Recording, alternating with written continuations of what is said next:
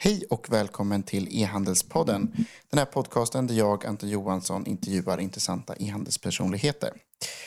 Eh, innan vi kör igång idag, eh, och det är en väldigt spännande intervju tycker jag själv, så eh, skulle jag vilja tacka vår huvudsponsor Bäst Transport. Eh, Bäst är ju en av Sveriges ledande transport och logistikaktörer och eh, är väldigt stora på hemleverans och bud eh, för e-handlare. Stort tack för att ni stöttar oss. Bäst Transport alltså. Med E ska man poängtera också. Eh, ni får heller inte glömma bort att eh, kolla in vårt Insta-konto, eh, vårt Twitter-konto och Facebook-konto. Eh, det heter E-handelspodden. Eh, och eh, ni får såklart gärna följa mig på Twitter också. Det heter jag Agaton. Eh, och, eh, men nu kör vi igång intervjun.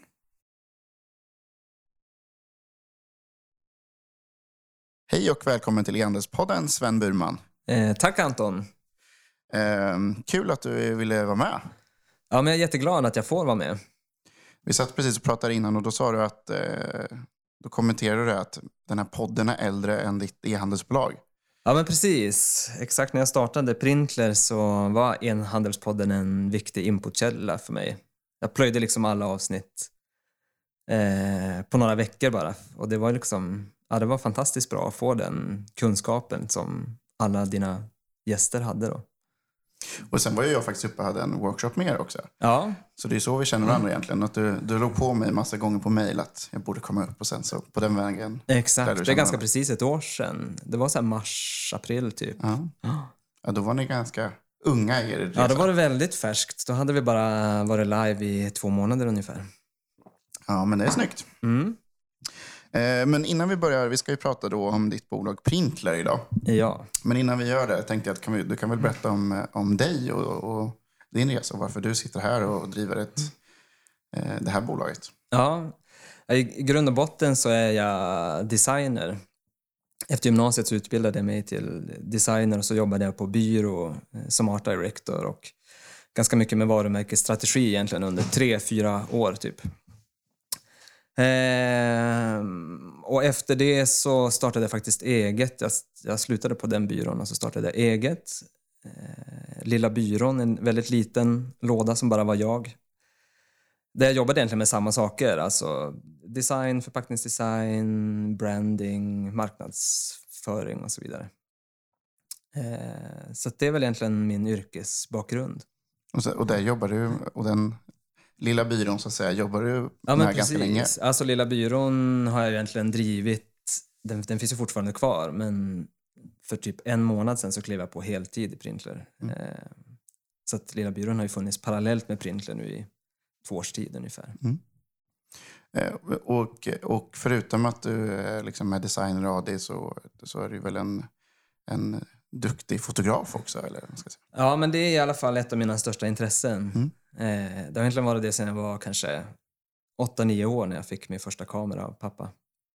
En sån där gammal som man liksom drar upp med film i. var, var du med på den tiden? Ja, jag kommer ihåg hur de funkar. Ja, just det. Ja. Jag är väl 10 år äldre än dig ungefär. Ja, men där började det och sen har jag varit intresserad av foto sen dess. Eh, Men jag har aldrig jobbat som fotograf, men det har varit en stor passion. Och, och mycket eh, alltså, lite arty foto också, tänker jag. I alla fall om jag tittar på de bilderna jag har sett som du tar. Eh, Ja, alltså precis. lite naturbilder och liksom... Ja, oh, nej men alltså jag har ju aldrig fotat egentligen kommersiellt eller eh, så, utan det är ju det, är ju det konstnärliga som, som lockar mig. Jag tror att som person är jag ganska konstnärligt lagd liksom. Och det är ju så, googlar man Sven Burman så hittar man ju faktiskt massa fina bilder att, att köpa. vad hittar man? Ja, på Printler. Ja, just det. Ehm, ja, för eh, berätta om Printler. Vad är egentligen Printler? Dra hisspitchen nu. Ja, ja, men jag kan egentligen berätta egentligen hur idén kom till att börja med. För det är lite kopplat till det här med att jag är fotograf. För att jag... eh, För kanske två, tre år sedan så började jag söka en plattform där jag kunde sälja mina bilder, eh, alltså rent som fysiska produkter, som, som prints och posters och tavlor. Typ ett konstgalleri online. Eh, men jag hittade ingen som var öppen för mig som amatör utan alla var liksom ganska isolerade. Man var tvungen att vara välrenommerad fotograf eller man var tvungen att ha vunnit priser och bli utvald. Typ. Så jag insåg att det fanns liksom en brist där. Det fanns ingen öppen plattform för mig. Eh, så det är väl grunden till... Då tänkte jag, ja men då, då är det väl kanske jag som ska utveckla den då. Och då började du ta tag i det? Ja men precis. Då, jag började egentligen med att bara skissa på den här idén och så började jag prata med lite fotografer runt omkring mig och frågade, hej, har du sålt prints någon gång? Ja, jo men det har jag gjort i liten skala typ, till vänner och sådär. Jaha, hur mycket har du sålt för? Ja, men ungefär så här mycket. Så det var min lilla marknadsundersökning. eh, och när jag hade pratat med två, tre fotografer och insåg att det fanns ett intresse, att det inte bara var jag som ville ha det här, då tänkte jag att jag gör det här som ett sidoprojekt liksom, vid sidan av Lilla byrån. Eh, så jag började bygga upp eh, en, en idé kring det här bolaget och gick och pratade med eh, en byrå i Skellefteå då som sen kom att bli partner i, i Printler och de som har utvecklat sajten. Just det. Ja, för det, det, det är ju, för du är ju baserad i Skellefteå. Ja, men precis. Mm. Exakt. Tvättäkta. Ja. ja. Jo, men det var väldigt härligt att hälsa på er. Ja, det, är. Ju, det är ju liksom en dynamiskt ställe, på, särskilt om man håller på med foto. Det är ja, visst. Jo, vi har väldigt mycket vacker natur. Mm. Men, eh, och, eh, och då, så att säga, så, och för att då komma tillbaka till frågan, liksom, vad är egentligen Printler idag, när det har blivit det här? Ja, Printler är ju en marknadsplats för fotografer. som Fotograferna kan bygga sitt eget galleri, man administrerar det själv. Egentligen gör vi liksom alla fotografer till e-handlare. Eh, och våra kunder är ju då egentligen folk som har fyra väggar och ett tak, typ. Eh, som vill ha någonting att hänga hemma i lägenheten eller i huset eller på jobbet eller värst det kan tänkas vara. Restaurang eller café eller...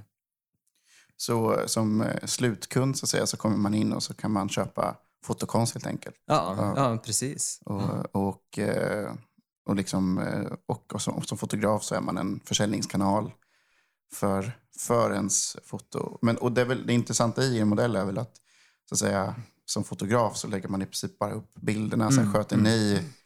tryck och utskick. Och... Exakt, det var ju en, en viktig del av grundtanken att det här skulle vara en väldigt enkel tjänst för dig som fotograf. Du bygger bara ditt galleri och sen så ser vi till att det produceras på rätt sätt och på rätt material. Och vi sköter distributionen, vi tar hand om returer om det är så, eller fraktskador. Så att fotografen behöver liksom inte bry sig om de bitarna. De, de tycker ofta att det är ganska ointressant och svårt. Eh, ja. Ja, och sen och, och, också, men ändå då eftersom eh, det jag slogs av det att när jag träffade dig var ju att liksom du, eftersom du är fotograf själv så fattar ju du värdet av liksom en väldigt bra produkt. Att, eh, liksom, det känns tryggt så här, tänker jag som fotograf, att det är någon annan fotograf som faktiskt säljer det här också. Så att det liksom, du skulle aldrig eh, liksom, låta deras print säljas på riktigt dåligt papper eller ja, levereras på ett dåligt sätt eller så här, utan det är liksom det här hantverket runt mm, omkring mm. så att säga är ju som en del av produkten. Mm. tar ju ni ansvar för att den är något riktigt bra. Mm. Ja, men vi la ganska mycket krut på det i början, att hitta ett bra labb. Eh, där vi visste att de hade kunskapen. Det, de som jobbar där är faktiskt fotografer själva i, i botten. Så de tittar ju faktiskt på allting som produceras. Eh, det är inte bara ett automatiserat flöde utan det är print on demand. Så när vi får en beställning så printar de den och ser till att den ser bra ut innan de rullar ihop den och skickar till, mm. till slutkund. Och där hade vi även då tillsammans med dem, det här är en ganska liten aktör, så vi hade ganska mycket att säga till om i utformningen av vår produkt. Så vi valde ett väldigt kraftigt matt och exklusivt eh, papper som känns väldigt så fint. Eh, det är även faktiskt miljöcertifierat. Eh, vi ville inte att det skulle bli som en billig, sladdrig IKEA-poster typ. Utan det ska vara ett, ett, ett mervärde. Ja, och, och sen dessutom så finns det då en, ett värde i, även om man då, om man då går till, till andra aktörer på nätet som säljer liksom poster så, och, och vissa då som kanske har marknadsplatser också där, liksom där, där själva fotograferna själva skickar eller vad det kan vara, eller mm. vem det nu är som skickar. Så blir det också, det blir inte enhetligt utan det är liksom, någon skickar med det här pappret och mm. på det här mm. sättet och någon skickar så här det, det som är intressant med er är att ni har ju liksom ett, ett utbud som är väldigt stort. Men man får ändå någon typ av enhetlig, liksom, vilka storlekar, vilket papper och så här. Så att om man, jag tänker om man gillar inredning så är ju det ett värde i sig självt också. Att Mm. när man går till det så, så liksom, det är fotot som skiljer sig. Det är inte själva pappret. Nej, Liksom. precis. Och nu är du inne och touchar lite grann i vår grundidé egentligen när du pratar om det stora utbudet. För att när vi släppte Printless hade vi ett väldigt stort fokus på att man skulle kunna hitta lokala motiv eh, eller platsspecifika motiv. Så att är du uppväxt i eh, Åre så ska du kunna hitta en fin bild av Åreskutan. Typ. Eh, och det kan man ju på printler idag. Eh, men det är liksom inte bara det som säljer. Vi har ganska mycket som är mer så här topplista, trend, mer minimalistiskt och svartvitt och så vidare. Eh, men vi har en väldigt long tail. Så att folk söker ju liksom på Allingsås och typ huvudgatan Allingsås, eller vad det kan tänkas vara. Eller någon plats, typ fyren i Skelleftehamn, typ. Så det blir ju väl, för kunden blir det väldigt enkelt att hitta det som är helt unikt, som du inte kan hitta någon annanstans och som kanske väcker lite så känslor och minnen hos dig. Ja, och det är ju och det, är det som är liksom den, den briljansen i hela er modell. Det, är att liksom, det är kostar ju inget att ha fler bilder uppe liksom, på er plattform. Nej, Alltså, det gör är ju ju- inte det. Nej. Det är ju väldigt smart i, det, i den att ni kan ju ha ett oändligt utbud egentligen. Det är ju som om man ska jämföra med någonting som inte alls är i övrigt, men alltså det är ju lite som att söka på en stockfotosajt. Liksom. Att man Mm, kan nästan mm. alltid hitta bild på någonting. Sen Ja, så visst. kanske man, eh, i det här fallet, då kan man ju inte få det snyggt printat. Liksom. Men, Nej. Så det är ju det är väldigt smart. Ja, det är ju, det är ju en väldig utmaning också för att eh, vi, eftersom att fotograferna själva administrerar och bygger sitt galleri så har vi ju inte vi full kontroll på vad som laddas upp. Eh, utan vi måste se till att vi filtrerar och sorterar och visar det som faktiskt säljer och det som vi tror kan sälja. Vi blir som ett litet Google liksom, där det gäller att vi ser till att det som är bäst rankar högst. Ja, precis. Har ni någon typ av granskning innan bilderna kommer in? Sådär? Jo, vi har... När, när fotograferna registrerar sig så har vi en liten granskningsprocess. Eh, vi tittar på de första bilderna som fotografen laddar upp och godkänner dem. Och när vi har godkänt ett visst antal, då får de fria händer att bygga sitt galleri. Då har vi liksom säkerställt att de håller en tillräckligt hög nivå. Så det är lite mer egentligen baserat på fotograf än per bild så att säga. Ja, jo men det kan man väl säga. Eh, exakt. Och, och eh, alltså, om man då bara för att ge någon bild då, liksom, vad är det för typ av fotografer som, som finns på er plattform? Vilka är det som vill sälja hos er? Alltså vi vände oss, vi vände oss väldigt mycket till stora Instagram-fotografer i början, vilket var, har visat sig vara en väldigt bra strategi. Eh, tittar man på många andra traditionella fotokonstsajter så har de liksom gått mer mot det här traditionella fotografen, naturfotografen, de som kanske knappt jobbar i sociala medier, utan de är en, en gammal traditionell, det gamla traditionella fotografskrået. Liksom. Eh, men många av de fotografer som vi rekryterade som ambassadörer i början, de hade ju fotat med mobiltelefonen liksom, fram tills för kanske något år sedan bara. Eh, men det de var duktiga på är ju liksom storytelling, att hålla sig uppdaterade med vad är det som trendar, duktiga på att sprida sina bilder. Så att rekrytering av fotografer genom sociala medier var väldigt, det funkade bra. Vi fick in mycket fotografer väldigt snabbt. Och det är ju smart i sig själv. För då ser, alltså, så fort det finns i sociala medier så kan man även se hur populära personens bilder är. Eller så här, Mm. hur, för det är inte säkert att ni vet vad som är en, en bild som kommer sälja. Men om den har fått liksom, 100 likes så finns det större chans att den kommer göra det. Ja, men det där lärde vi oss också ganska snabbt att det som funkar på Instagram är kanske inte alltid det folk vill ha på väggarna. När vi rekryterade fotografer i början tittade vi mycket på eh, vad som funkade i deras flöden eh, och hur mycket följare de hade och så vidare. Vi rekryterade fotografer som hade fantastiska smäktande landskap och stora liksom läckra vyer och det var mycket färg och det var mycket så. Eh, men det är inte särskilt trendigt i hemmen. Det ska vara ganska avskalat, minimalistiskt, mycket svartvitt. Så det, det var en liten lärpenning vi gjorde. Vi pushade lite grann för fel material i början. Men, men det, som sagt, alltså när, eh, en intressant grej i det här var ju att ni, ni fokuserade ganska, eller er idé var ganska mycket att det skulle vara liksom platsbaserad fotokonst egentligen. Så att säga. Och, eh, eh, var kom den idén ifrån egentligen? Liksom, eh, för mig utifrån så låter ju den mycket svårare att komma på än vad det är att sälja fotokonst på nätet generellt. Ja, men det det, om jag, jag måste nästan gå tillbaka till mig själv där tror jag. För att jag hade ju fotat väldigt mycket i Skellefteå med omnejd. Så att de bilderna jag hade och ville sälja eh, var ju liksom från platser som Skellefteåborna kände igen. Så jag tänkte att Lejonströmsbron i Skellefteå, den vill ju många Skellefteåbor ha på sin vägg. Men det är ju ingen i Gävle som kanske vill ha den på sin vägg. Det var min grundtes. Och även att fotograferna själva egentligen skulle vara de som främst eh, sålde sina egna bilder. Alltså att de pushade i sina Facebookflöden, Instagramflöden och att, att kunderna kanske mycket var släktingar, vänner, följare på Instagram och så vidare. Så det var liksom grunden till att det skulle vara lokalt. Eh, och det, det lokala finns ju fortfarande kvar. Alltså det, är ju, det är ju en stor del av Printler att man fortfarande kan söka lokala motiv. Och det görs ju i ganska stor utsträckning.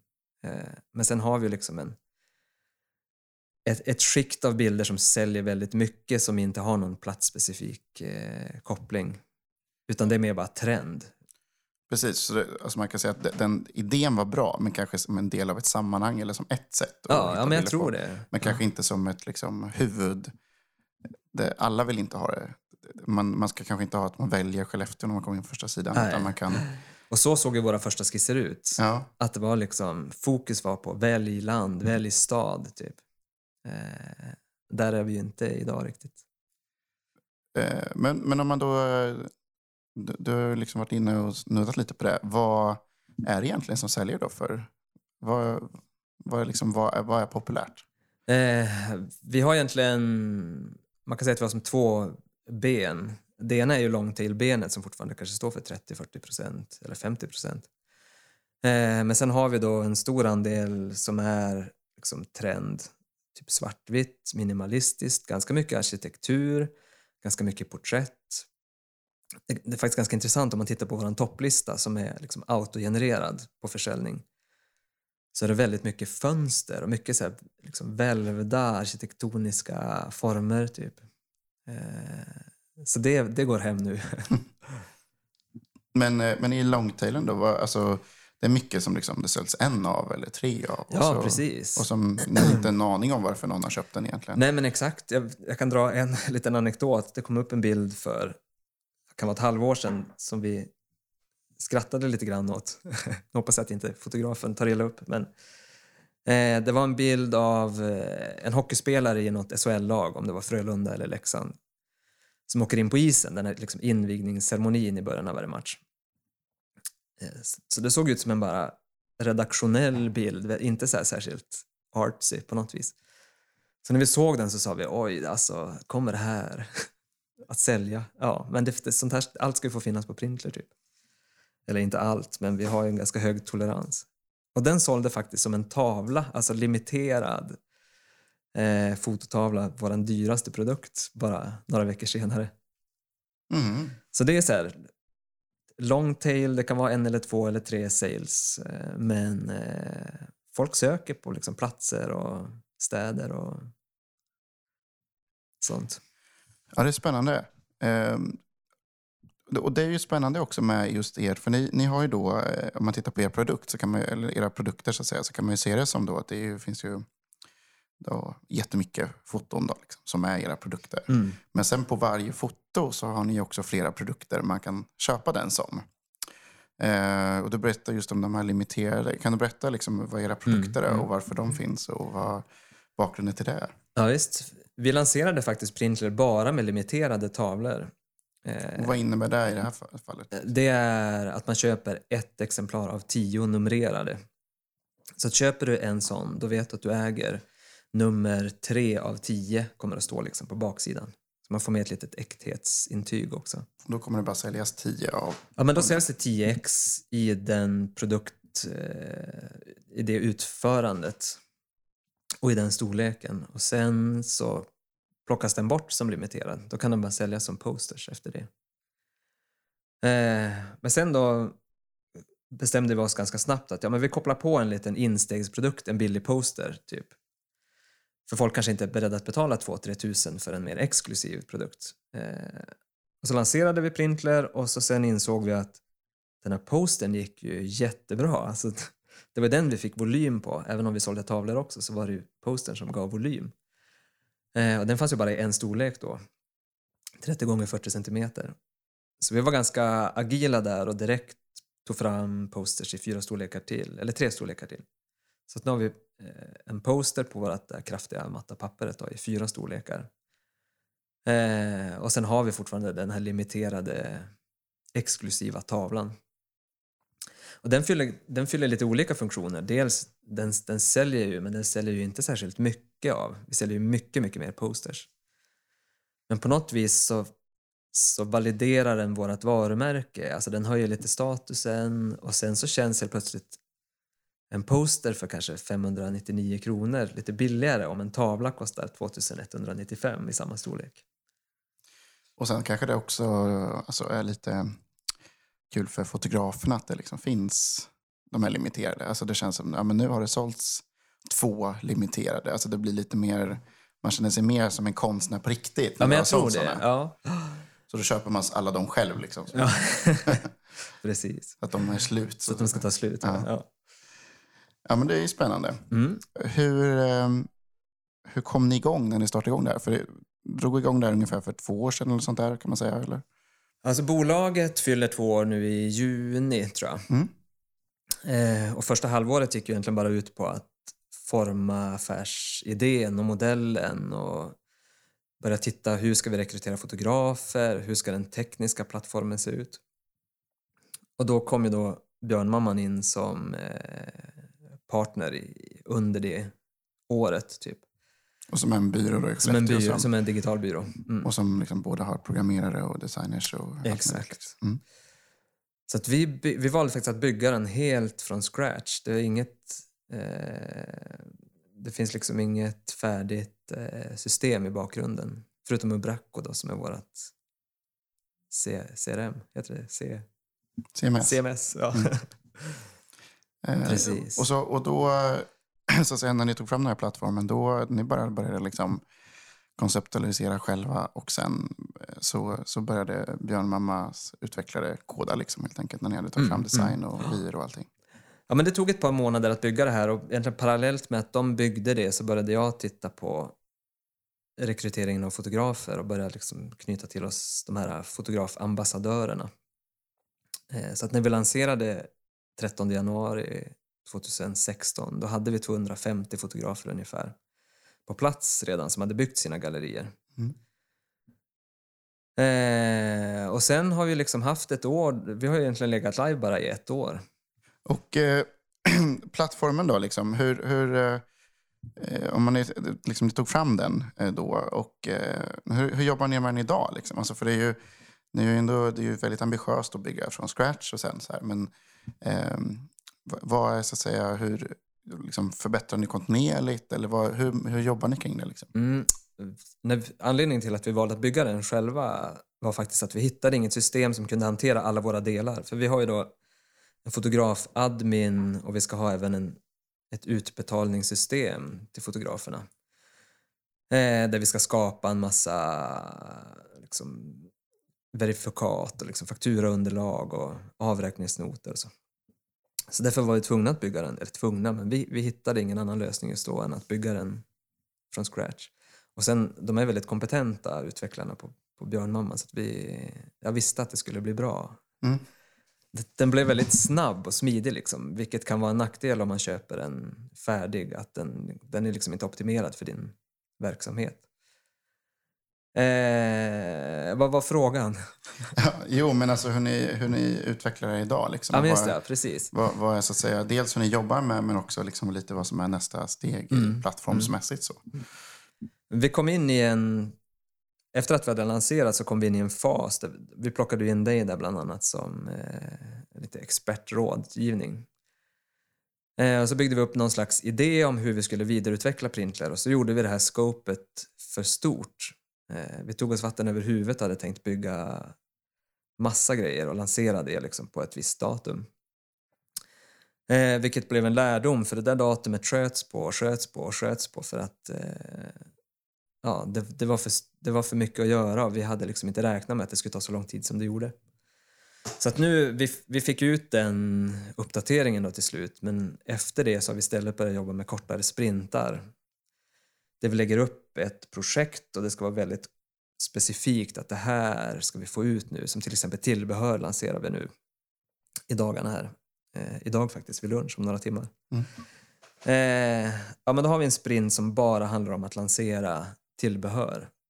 Eh, så är det enklare att liksom sätta rimliga mål typ, och så är det enklare att mäta i slutändan också vad det gav för resultat. Precis, få ut, liksom, få ut saker hela tiden. Ja, men få ut, precis, exakt. Och det gjorde vi tyvärr inte från början, vilket var ett litet misstag. Jo, men det var ju relativt snabbt misstag ändå. Ni Ja, är ganska nya på det. ja. Så.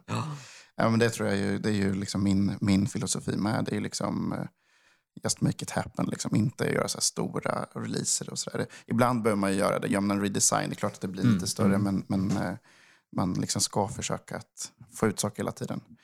Eh, jag, jag brukar säga liksom att om du har en idé idag så ska den kunna vara ute imorgon. Ja, Om, i, alltså, i, teoretiskt liksom. Att Ja, eh, må- man måste ha den... eh, Det måste vara så litet, liksom. varje liten grej man ska göra, så att det verkligen går att göra så snabba saker. ja visst. Men eh, det är spännande det här med, med liksom, det här med fotograferna och så här. Ni har en modell då där ni har revenue share egentligen med fotograferna. Precis. Och hur mycket tar ni och hur mycket tar de och så här? Det varierar lite grann. Vi, eh, för våra limiterade verk så, så delar vi 50-50 med, med våra professionella fotografer. Sen har vi, vi har liksom klassat in fotograferna i, i professionella, amatörer. Vi har även våra ambassadörer som får lite mer. Men det är egentligen från, från 30 procent upp till som absolut mest 60 procent får fotograferna.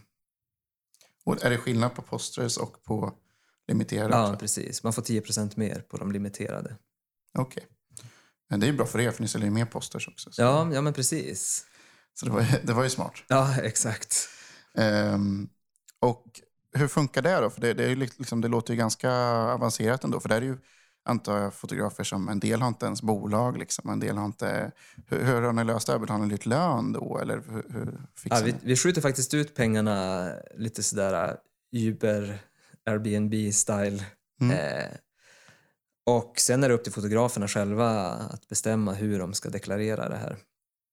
Eh, vi, har, eh, vi har ju vissa som är professionella och så fort de registrerar sig med sitt vattnummer då skapar vi en, ett, underlag med moms och allt. Eh, men du kan som amatör liksom plocka ut pengar ur, ur Printler och sen får du se till att du följer konstens alla regler liksom och deklarera efter. Ja, precis. det Och det är väl är- många som kanske också... Jag antar att ni har liksom en bredd, att vissa säljer bara några posters per år. Liksom, Mm, Och vissa säljer många hundratals. Och det är klart att det är ju väldigt stor skillnad i hur man deklarerar det också. Så att Ja, säga, eller vilka behov man har. Ja, men det var ganska viktigt för oss i början. Där. Vi, vi tog till och med in lite skatteexperter och sånt för att se till att vi fick det där rätt. Eh, så att inte vi skulle hamna i något, i något trubbel. Mm. Eh, och att vi skulle friskriva oss. Liksom. Eh, för det, vi kan inte hålla på och anställa tusentals fotografer. Det skulle bli en väldigt konstig administrativ overhead. Absolut, nej så är det ju. Ehm, och, och så att säga, hur många fotografer har ni egentligen idag? Som säljer? Vi har ungefär 2000 fotografer som har registrerat sig. Eh, nu är ju inte alla aktiva och alla har inte byggt gallerier. Jag har inte exakta siffror nu, men jag, jag tror att kanske det är väl nästan två tredjedelar som har byggt sitt galleri och eh, kan det vara 600-700 som har sålt någonting? Mm. Ish. Och, och ni har så att säga lite både liksom, lite professionella fotografer och en del som liksom är mer amatörer och så här. Mm. Eh, liksom, hur, hur, hur är den andelen? Är, är det många som är professionella fotografer som säljer hos er? Eller är det liksom 10 eller är det 200 så att säga? Nej, alltså det, jag skulle tro att det ligger mellan 10 och 20 procent som är professionella fotografer. Och tittar vi på de som faktiskt säljer mest hos oss så är det ganska få som har bolag. Jag skulle nästan säga att många gånger är det amatörerna som är mer konstnärerna för de, de gör det mer som ett, en hobby. Eh, Medan de professionella fotograferna, de fotar hela dagarna. De har inte kanske riktigt samma driv att gå ut och fota på det konstnärliga sättet. Och det är ofta det lite konstnärliga som säljer lite mer. Liksom. Ja, men lite så är det. Eh, och det är det som jag tycker om med The Printler. Det är ju på något sätt att det här att ni är ju verkligen ett... Eh, alltså det här är ju verkligen konst väldigt mycket. Alltså det är ju, det är ju som att gå in på, på liksom, eh, liksom med modern konst eller fotokonst. Vet, att det inte är liksom en postersajt egentligen. Det känns inte som det. Utan man går ju verkligen in och känner att här, här finns någon typ av så här, kreativ höjd hela tiden. Mm, Och, och mm. som, och det gör ju också att min betalningsvilja ökar. För det känns som att jag liksom... Jag betalar för konst, inte för en, ett papper. Liksom. Nej. Och det tycker jag ni verkligen får till på ett bra sätt. Och eh, just också med liksom filtrering och de här grejerna på sajten. Att det känns som att man... eh, Ja, men det, om man jämför då med fotografiska som kanske är en viktig del i eh, så att säga, den här fotokonsttrenden Mm, också. mm. Så, så är det så att säga det som skiljer lite eh, er mot många andra postersajter. Skulle jag säga. Mm, Att ni, mm. liksom, ni är mer som en, som en skalbar version av fotografiska, inte som, eh, eh, inte som random postersajt. Nej, nej men exakt. Och vi... Eh, alltså tittar man egentligen på de, an, sån, den typen av postersajter som är mer bara du vet, massproduktion, alla köper samma posters, alla hänger samma saker på väggen. Eh, där kan du få betala 299 kronor för en poster som du kanske för oss, hos oss får betala 599 för. Men som du säger, man köper inte bara ett papper, du köper ett, det är ett konstverk. Eh, Så konsten, liksom, den, den kreativa tanken bakom måste också värderas på något vis. Är det viktigt för era fotografer att de känner att de lägger upp det i sitt egna galleri och inte bara på Printlr så att säga? Ja, men det tror jag. Alltså, det är väldigt många fotografer som länkar till sitt galleri i sina sociala medier eller från sin blogg eller från sitt portfolio. Eh, nu har det faktiskt blivit lite eftersatt på Printler, just fotografprofilsidan. Den, den släppte vi ju när vi lanserade och den har inte fått någon kärlek efter det. Men det, vi skulle vilja göra den så att den känns ännu mer som din personliga shop, typ. Lite mer som Ticktail gör egentligen. Ja, men lite så. När man är inne på ticktail.com så känns det som Ticktail-shoppen. Men när man är inne på Antons shop så är det liksom Antons shop. Ja, men precis. Att det känns lite mer som att du har din egen e-handel. Du har inte bara din egen profil. Eh, så det är någonting som finns i pipen, men det ligger en bit bort. Ehm, och alltså, en annan sak som, som är slående med det är ju hur så här, rätt timing ni har i marknaden. Liksom. Det känns ju som att fotokonst är extremt rätt i tiden. Ja, Eh, Både från liksom ett slags generellt intresse liksom, i inredning och allting men också som eh, i och med fotografiska och liksom i, i press och allt möjligt så känns det som att det pratas väldigt mycket om fotokonst. mm. Eh, och eh, alltså hade du, du som, som ändå fotograf och så här, hade du liksom hade du ens, var du ens del av den här trenden innan? Eller fattade du att den var så stor som den var? Nej, det var väl mer att jag ville bli det. Eh, Eller jag vet inte, det, jag kanske liksom undermedvetet såg att det var mycket rörelse. Men jag hade ju i alla fall... Jag fick en idé att jag ville börja sälja mina bilder som, som fotokonst. Eh, så att jag vet inte varför. Gillar du fotografiska? Eh, jo, det, alltid när jag är till Stockholm så går jag in på Fotografiska. Eh, det är så härligt att gå på deras utställningar för där ser man ju saker som egentligen aldrig skulle sälja också. Det kan vara mycket som är liksom väldigt djupt rörande, smärtsamt, eh, äckligt. Vet, ibland har de haft så här utställningar där fotograferna har fotat kroppsvätskor. Typ. Så de, har, de är ju verkligen så här, där är det ju konst deluxe. Eh, så jag, jag tycker jättemycket om fotografiska. Och det där är väl ändå en, en eh, så att säga, balansgång för er också antar jag.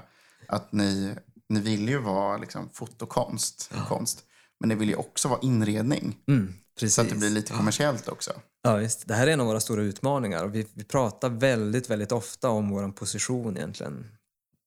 Eh, och vi har inte riktigt landat 100% än där och det, jag vet inte om vi någonsin kommer att göra det men Eh, just den här balansen mellan liksom att sälja och vara säljiga samt att ha den här lite mer konstnärliga approachen. Det det, det handlar ju också om vilken målgrupp man når. Det finns ju en målgrupp som, som vill ha det här lite mer konstnärliga eller svåra eller det som väcker känslor och så.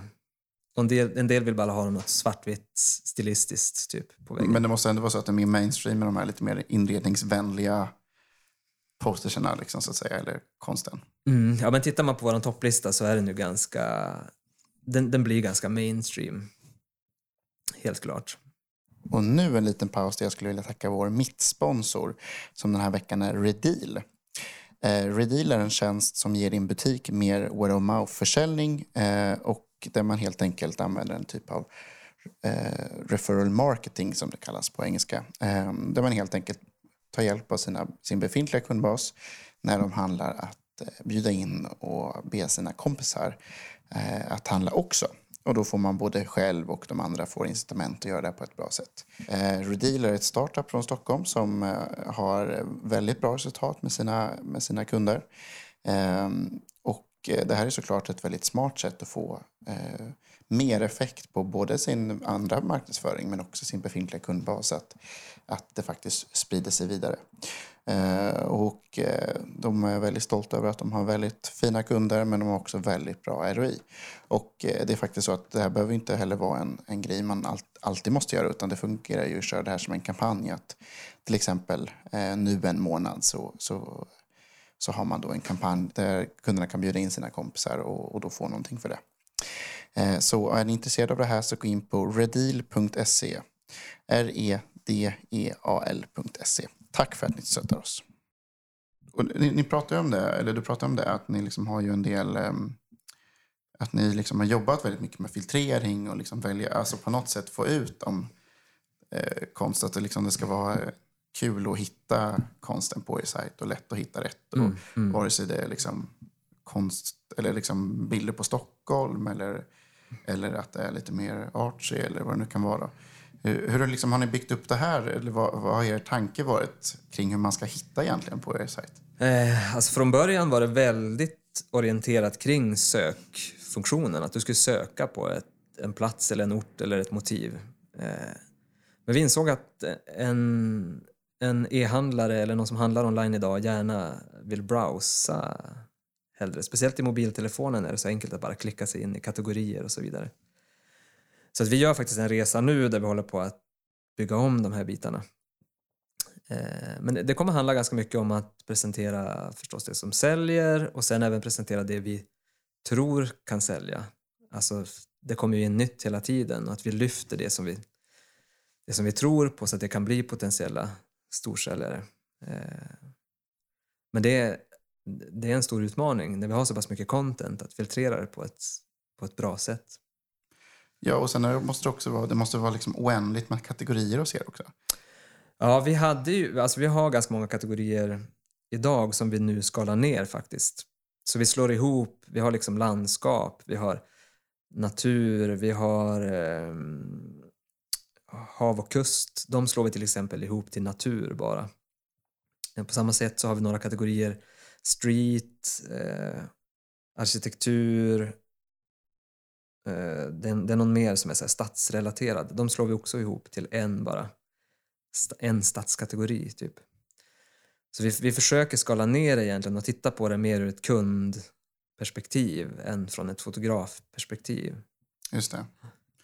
Som fotograf är du van, du är van terminologin liksom med eh, street photo eller fine art photography eller eh, den typen av kategorier. Men det är ju väldigt få som söker på de sökorden.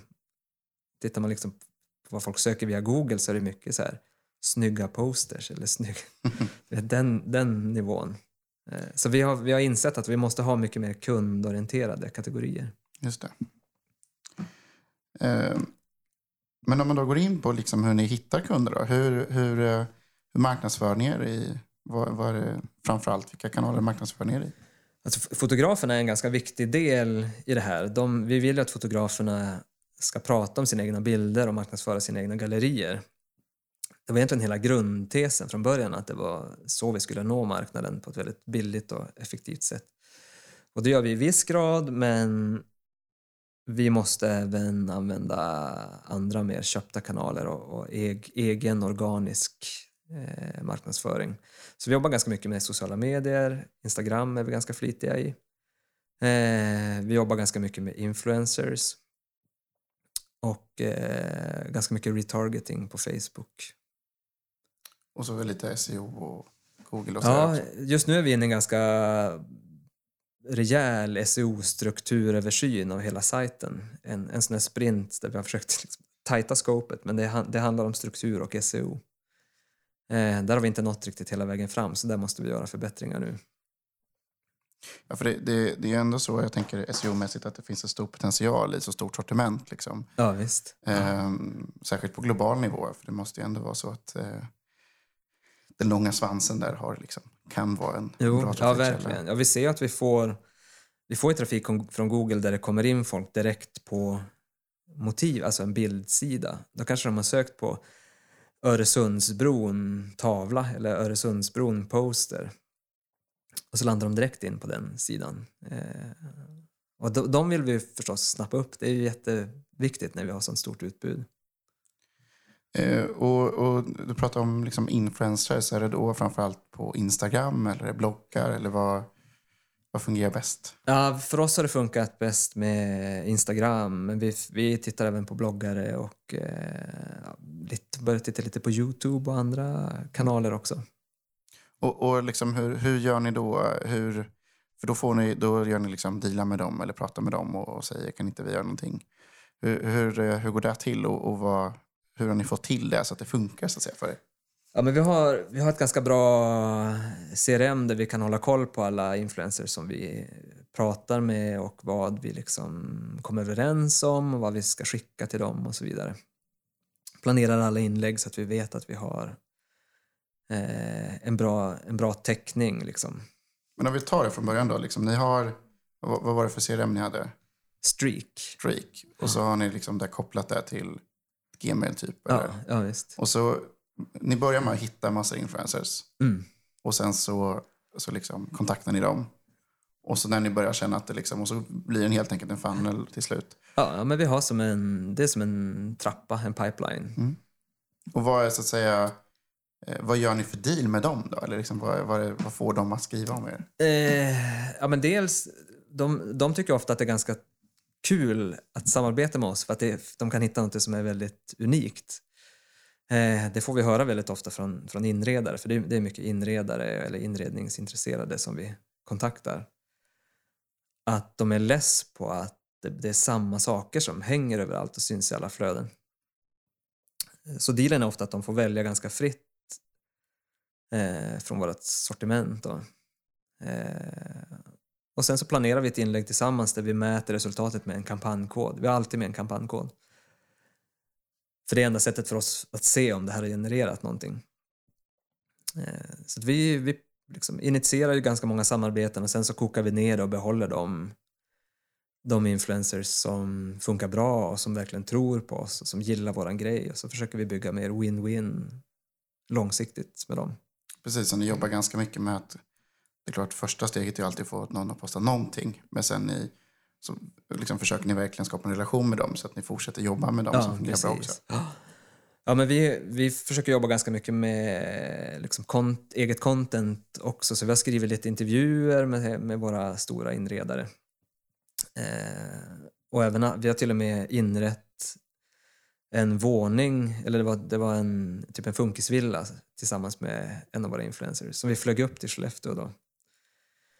Eh, att kunna bygga den typen av liksom mer utbroderade samarbeten är ju jättekul och det ger väldigt mycket räckvidd genom influencerns kanal. Det blir väldigt trovärdigt också när, det, när man liksom gör någonting på riktigt. Mm. Ja, verkligen. Eh, Men, men så att säga, är dealen att de får då de här posterna eller någon annan typ av revenue share deal eller någonting? Eller? Det är, det är både och egentligen. Det beror på vem man gör dealen med. Liksom. Ja, men exakt. Men ni betalar aldrig upfront liksom? Utan Ja, vi har gjort det, Någon gång, liksom. vi har Ja. gjort det ett par gånger. Men framför allt så är det det här att de får välja poster och ibland att de får, liksom, om de genererar försäljning så blir det liksom Ja, en uppsida för. Ja, det är en väldigt spännande det är en väldigt spännande marknadsföringskanal där det händer mycket. Och det är mycket skriverier om det och det diskuteras mycket liksom om influencers, hur, hur det ska se ut, det, den kanalen. Så det följer vi med väldig nyfikenhet hur det ska liksom förändras med tiden. Det är ju extremt, ni har ju väldigt liksom, tacksam produkt för Ja, influencers. ja visst, Alltså, det är ju, man vill ju posta någonting från Ja, Flinkr. Det, är ju, eh, det ser jag liksom med många av dem jag jobbar med. Att liksom det, det är väldigt stor skillnad på de aktörerna som har någonting som liksom är snyggt att posta på Instagram. Mm, eller sådär, än det som kanske inte är det. Så Nej, det är jobbigare om man säljer typ en toastol eller någonting. El, typ. Eller vad som Ja, helst. el. Den är svårare att posta. Ehm, nej men, och sen en annan alltså, grej som jag tycker är väldigt bra med er och som min sambo tycker är väldigt mycket om er är också att ni är väldigt duktiga på att jobba med eget content.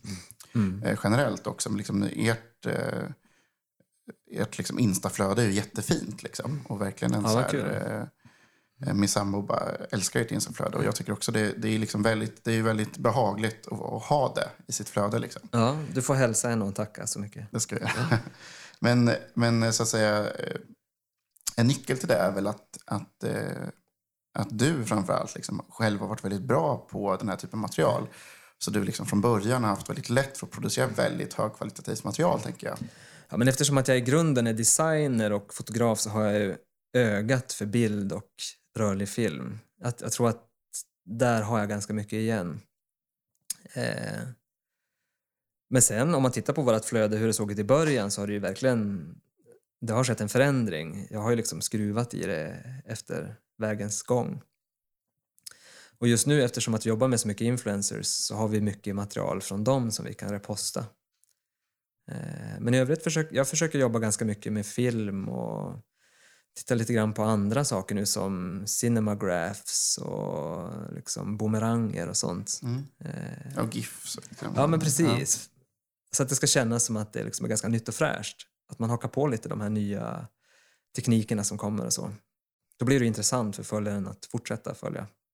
Nej, men det är ändå så här, det är väldigt eh, snyggt på det här sättet. Ni, ni, det blir väldigt eh, kostnadseffektivt för er att göra material bara för att ni kan själva. Liksom. Och det Mm, går väldigt, mm. och, och du, liksom har, eh, du visade mig här nyss en, en liksom, eh, film gjort för att ni lanserar tillbehör. Liksom. Ja, visst. Och det är klart att du har jobbat med den, men det är, liksom, det är inte så att du har suttit...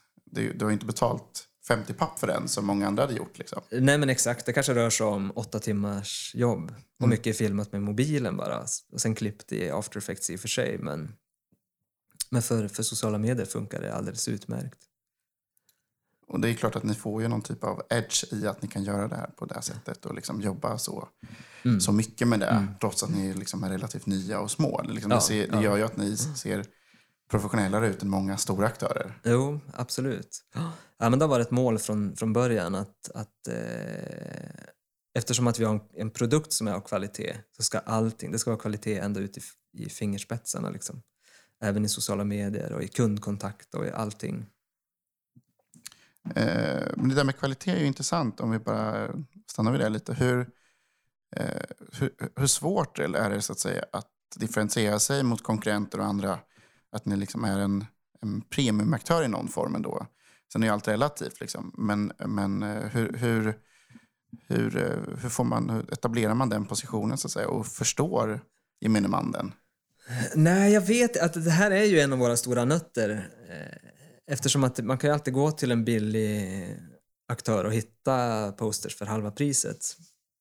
Och i andra änden så finns det ju väldigt så här high-end exklusivt där du får betala 10 000 för ett konstverk. Eh, Och vi ligger någonstans mitt emellan där. Så om vi liksom har Ford i ena änden och BMW i andra änden så är vi liksom Volkswagen typ. Mm. Eh, så den, vi jobbar väldigt mycket med den positionen och vi... Eh, ja, det är, en, det är en resa som är liksom i, i rullning.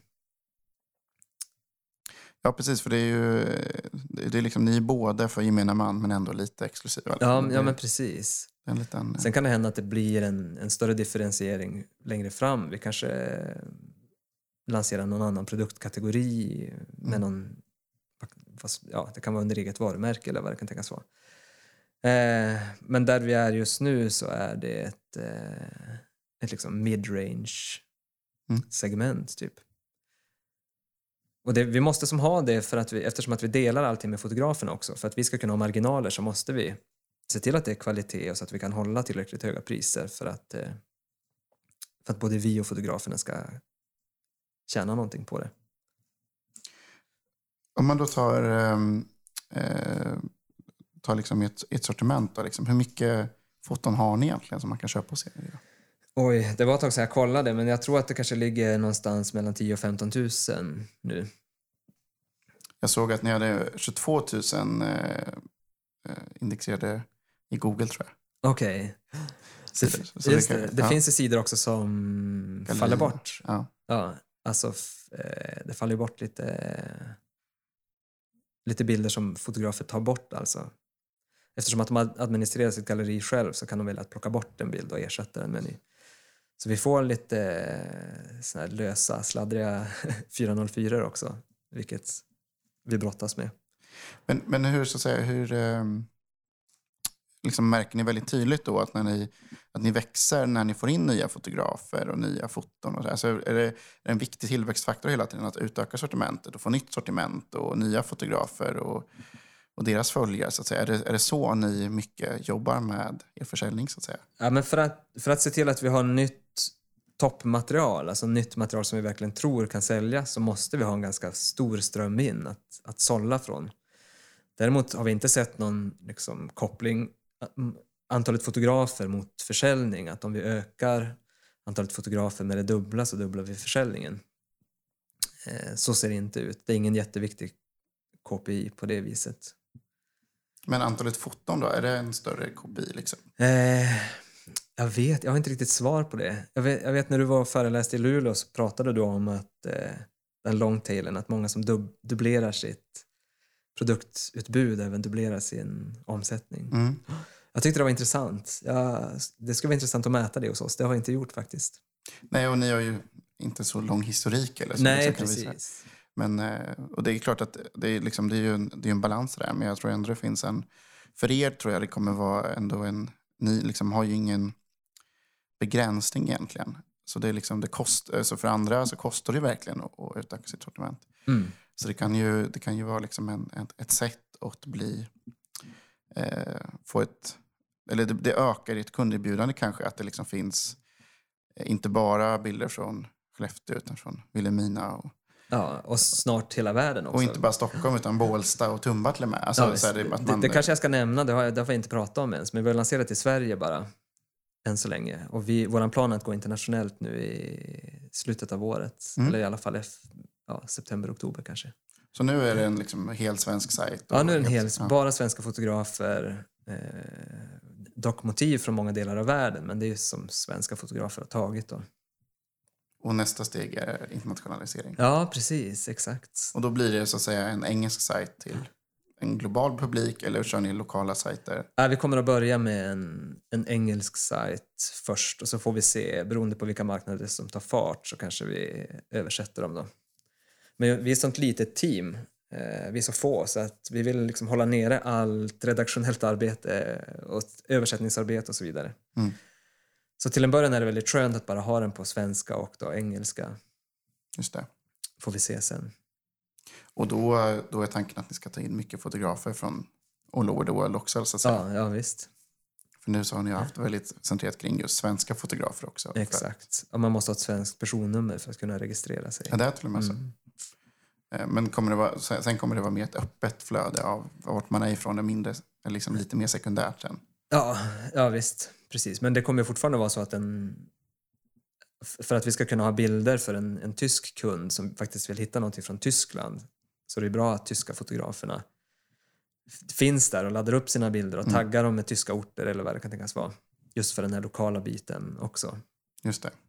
Men, eh, och då antar jag att är liksom en stor utmaning under året är just det här eh, som ni hade liksom fick jobba med i Sverige med. Alltså hur betalar man ut till de här och hur löser man det på ett smidigt sätt och såna saker. Ja, ja, vi är inne i en riktig sån härva nu när vi tittar på skatteregler och momsregler och eh, logistik till andra länder och så vidare. Eh, det är ganska mycket faktiskt att tänka på. Ja, och särskilt eftersom ni inte bara ska skicka grejer, ni ska ju även så att säga betala ut till Ja, men vissa. Det är en precis. väldigt... Ja, ja visst. Så jag antar att det kanske blir en liten annan lösning än i Sverige då. Ni... Eh, ja, men vi betalar ut via Paypal Mm. eh, och det funkar ju globalt. Ni gör Så- även det här i Sverige? Ja, ja Mhm. visst. Så vi kommer nog göra på samma sätt. Vi Mm. måste bara se till att det är okej liksom, i de länder där vi har fotografer. Mm. Så vi, vår strategi är faktiskt att släppa på e-handelsbiten först på vår internationella sajt. Och sen plocka in fotograferna i ett lite senare skede så att vi får dela upp de två. Annars, annars blir det en sån här, ett sånt där scope igen som, Ja. som vi aldrig landar. Nej, och sen har ni ju också, alltså, det, är ju inte ett hönan ägget situation där, för ni har ju redan ett bra sortiment som Ja, visst. Ja. Så då, det kommer ju främst att vara mer trend och storsäljare och det som, som kickar igång i början. Sen får longtailen komma senare. efterhand. Exakt. Ehm, och ni, eh, hur skickar ni idag nu då? Liksom? Hur, hur, hur skickar ni de här produkterna? Eh, vi levererar dem i, framförallt i tuber, alltså hoprullade i tuber med silkespapper. Eh, via Postnord. Ehm, Och sen, vi har ju då även de här tavlorna som vi skickar då, liksom paketerade. Eh, vi skickar ingenting med glas. Utan tavlorna vi har nu, befintliga sortimentet, de är laminerade istället. mhm. Väldigt så här, exklusiv yta. Och sen då ramarna som vi tar in nu och ska börja sälja kvart över ett idag. De är faktiskt, det är faktiskt plexiglas istället för vanligt glas. Just för att det ska hålla bättre. Just för att minska risken för fraktskador. Och, eh, och det här tillbehörssortimentet som ni lanserar idag, vad, vad är det för typ av tillbehör? Så att säga? Vi går ut ganska, med ganska få tillbehör i början för att inte ta oss vatten över huvudet. Det är bara ramar i två färger men det är väldigt så här, stilrena, trendiga svartvita ramar. Eh, sen har vi även så här posterklämmor som man kan klämma fast och hänga sin poster med. Och det, det tycker jag känns jättekul att få addera till vår produkt eftersom att pappret är så pass fint. Eh, att då kan man faktiskt hänga den så att pappret kommer fram. Det hamnar inte bakom glas. Eh, Så det, är, det är ramar och klämmor som kommer nu. Mm. Vi tittar på lite andra grejer också men, och lite andra färger på ramar och sånt men det kommer längre fram. Ja, men det låter ju jättespännande. Mm.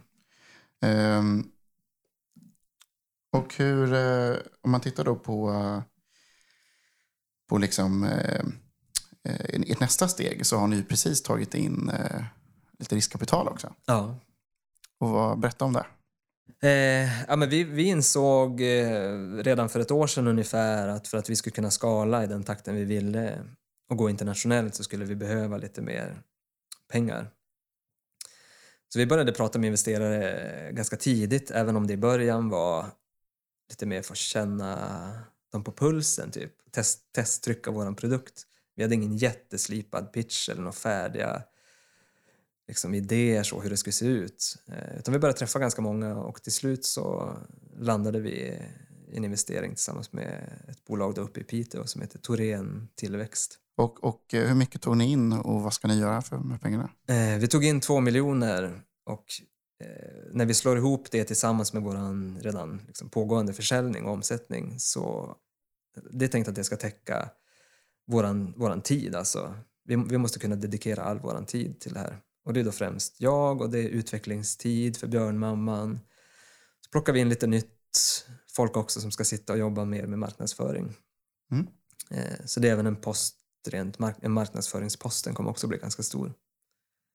Så teknik, eh, personal och eh, marknadsföring. Ja, också. ja men precis. Klassiskt. Ja, ganska klassiskt. Ja. Ja. Och, med, och med, det låter ju som att det är med ganska stort fokus på just den här internationaliseringen också. ja, det är ju det. Verkligen. För utvecklingskostnaden och egentligen he- hela det här researcharbetet med att förstå hur vi ska leverera och betala ut, det är tidskrävande och ganska resurskrävande.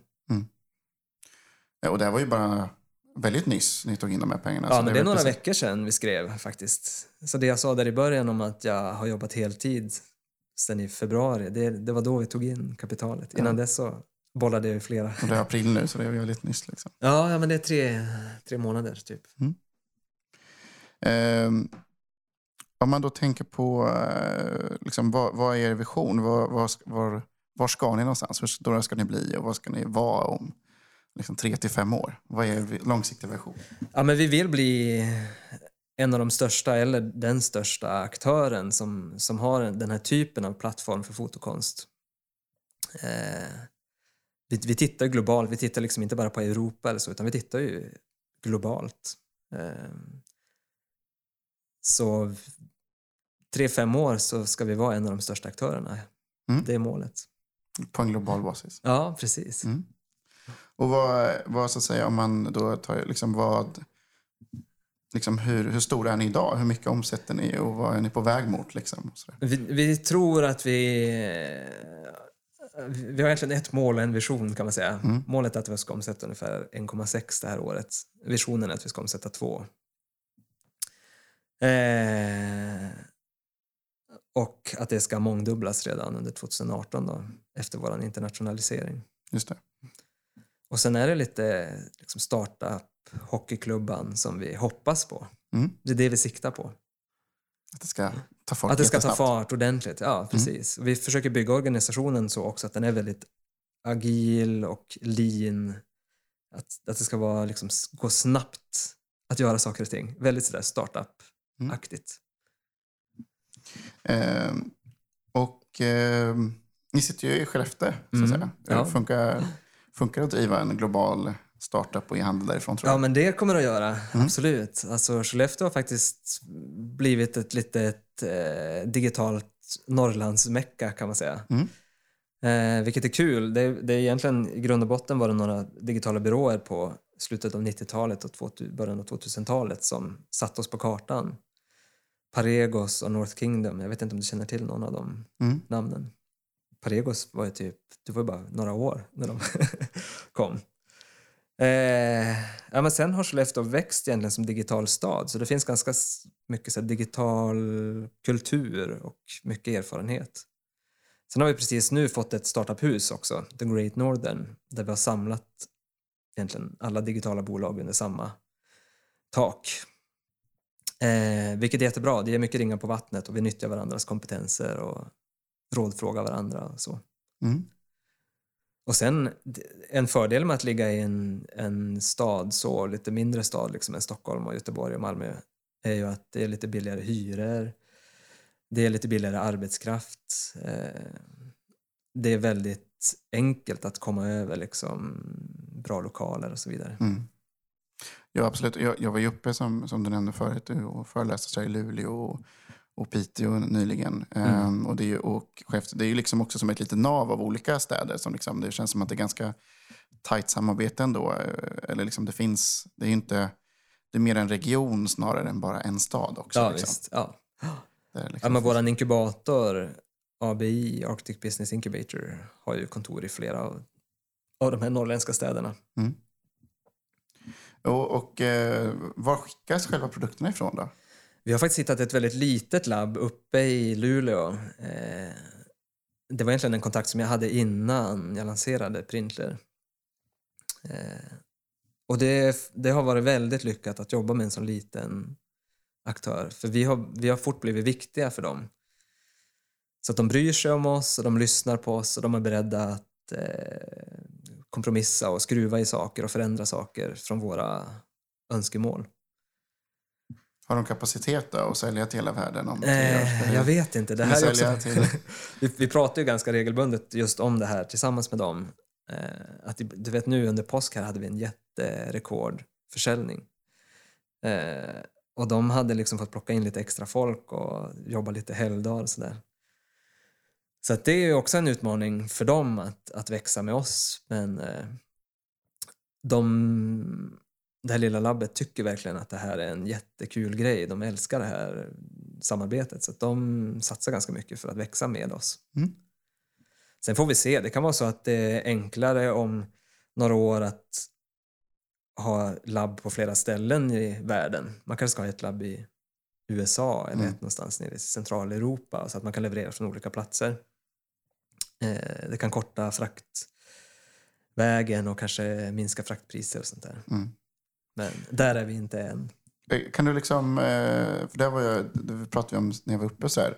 Kan du förklara lite skillnad mellan en labb och liksom ett vanligt tyckeri eller så att säga så man får någon bild bara. Alltså vi, vi kallar det ju labb. Vi tycker det låter lite fancy. Mm. egentligen är det inget labb. Ett, ett, ett labb är egentligen ett laboratorium där man framkallar bilder med vätskor. Det är det som är definitionen av ett fotolabb. Mm. Liksom den mörkrumsprylen. Eh, men vi printar ju. Det är ju liksom stora bläckstråleskrivare typ. Speciella just för fotoutskrifter. Eh, men den här aktören har jobbat väldigt mycket med, med print och utställningar och eh, så när vi hittade dem så vi visste att de hade kompetensen som inte ett vanligt tryckeri har. Ett tryckeri de bara trycker på knappen och så åker ut en massa saker och så skickar de det. Mm. Vi ville ha någon med yrkeserfarenhet. Som kan se, eh, blev det här bilden i sin rätta form nu liksom? Ja men precis. Eh, De, de beskär ju till och med en del bilder Eh, eftersom att våra fyra posters har lite olika aspect ratios. Så, så måste det ibland skäras bort 5-10% kanske av en, ett motiv. Och då vill man ju inte att det ska ske automatiskt, att det försvinner någon viktig detalj i bilden, utan det måste ju göras av någon som kan komposition, som kan se att den här bilden funkar även om jag skär bort de här 5 procenten. Just det. Ehm, om man då eh, börjar, den här intervjun börjar gå mot sitt slut känner jag här. Vi har pratat en hel timme faktiskt. Jaha. Ehm, om vi då tar, eh, jag tänkte att du kunde få ge tre tips till andra e-handlare där ute. Ja, Eh, absolut. De, dina topp tre tips. Ja, alltså ett som jag kommer tänka på direkt det är att starta tillsammans med någon. Eh, Det har varit guld värt att vi har varit, egentligen är det jag och eh, vdn eller ägaren för Björnmamman som har drivit affärsutvecklingen tillsammans. Max Stare heter han. Eh, om jag hade gjort det här själv hade jag inte alls nått lika långt utan ett plus ett blir mycket mer än två. Vi, att kunna bolla saker är jättevärdefullt. Eh, så det är ett tips. Ett annat är väl egentligen kopplat kanske till det här som vi pratade om tidigare, att få ut saker och ting. För vi lanserade egentligen det här utan att vi hade gjort en massa stora marknadsundersökningar eller provtryckt produkten på något vis eh, mot marknaden utan vi, vi hade en tes hur det här skulle funka och så lanserade vi något som vi trodde skulle funka bra och så funkade det inte jättebra från början men vi lanserade i alla fall och så kunde vi mäta och så kunde vi börja skruva. Eh, så att inte liksom fastna i, i det här att allting ska vara så himla perfekt vid första releasen. Då kanske det inte ens blir någon första release utan man bara kör fast eller blir omsprungen av någon annan aktör. Så det är väl tips två. Eh, tips tre är väl att kanske att omge sig med ännu mer folk, alltså bygga nätverk som jag har gjort med dig till exempel. Jag, det har hänt att jag kastar iväg frågor till dig. Eh, och även att vi har byggt nätverk med, med inredare nu, Fotografer. fotografer. Så vi pratar mycket med dem. Som nu när vi ska lansera våra ramar så har vi frågat våra vänner, influencersarna, liksom, hej vilka ramar skulle ni vilja ha? Tunna eller tjocka eller släta eller... Eh, så att bygga liksom en bra, eh, ett bra nätverk runt sig som man kan ta stöd av.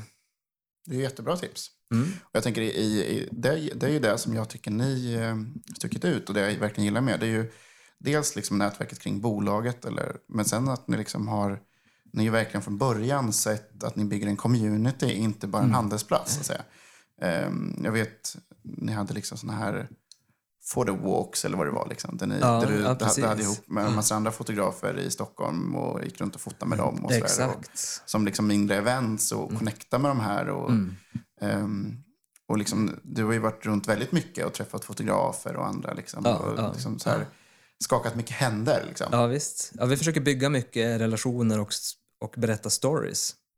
Eh, hade vi varit fler på Printler och haft mer resurser hade jag gärna haft en community manager för fotograferna som bara jobbade liksom med den här typen av...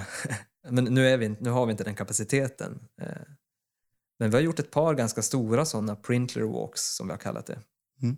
När vi till och med har flugit upp fotografer till Skellefteå och inkvarterat dem på olika platser under liksom flera dygn och tagit dem runt på sevärdheter och, så, och byggt liksom PR och relationer på det viset.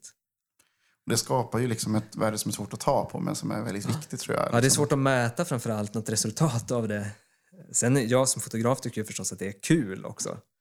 Eh, Det är, det är liksom själsfrämjande att få umgås med likasinnade.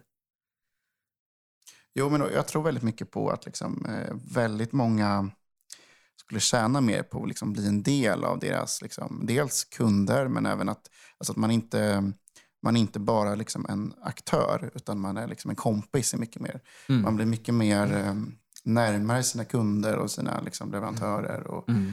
eller sina liksom partners i, i allt man gör. Och det, det tror jag väldigt mycket på. att man... Eh, det, det tror jag liksom ni har gjort en väldigt bra grej i det här. Liksom att se relationer som så här, nyckeln till, mm. till success på något sätt. Ja, ja vad kul att, ja. du, att du har sett det. Eh, en sista fråga då. Ja. Eh, tipsa om en, eh, liksom, ett motiv eller en tavla eller en poster hos er som man borde köpa. Oj, då tycker jag att du ska gå in och söka på någonting faktiskt. Ja. Eh, du, du kan ju förstås titta på topplistan, men det tycker jag känns lite tråkigt. Jag blir alltid glad när det är till en, en order med en poster som aldrig har sålt förut. Så tipset är egentligen att gå in och sök på din hemort eller något smultronställe där du kanske var som barn eller någonting. Se vad du hittar. Mm. Vad, vad, skulle du söka på? Om du, från eh. Skellefteå då? Vad är vackrast i Skellefteå? Vad ska man söka på där? Eh, ja, jag är ju Byskebo från början så jag kanske skulle söka på Byske. Det är en liten ort bara några mil norr om. Eh, men Bonstan kan man söka på. Bonstan är ett lite så kulturområde där det finns eh, väldigt mycket fina små stugor och så. Mm. Ja, vad kul. Ja, mm. det, är klart man, det, är ju, det, är ju, det är ju väldigt härligt att browsa runt på er sajt. Man kan ju se mycket vackra bilder. Ja, ja visst. Eh, jättekul att du ville vara med i Handelspodden. Ja, men tusen tack. Det var, äran var min. Ja, och eh, glöm nog inte gå in och handla posters och tavlor och olika typer av produkter. Tillbehör också på printler.se. Precis. Ja, tack. Tack, tack. Tack för att ni lyssnat på e-handelspodden och eh, glöm nog inte att gå in på Eh, i e-handelspoddens olika sociala medier-sidor. Ni får jättegärna också tipsa om vem ni vill höra i podden. Eh, både e-handlare, entreprenörer och vanliga retailbolag och annat. Eh, ni får jättegärna tipsa. tack också till våra sponsorer Bäst Transport och Redeal och till de som hjälper mig klippa och producera den här podden, Aper, aper.se som är ett jätteduktigt ljudbolag i Stockholm. På återseende.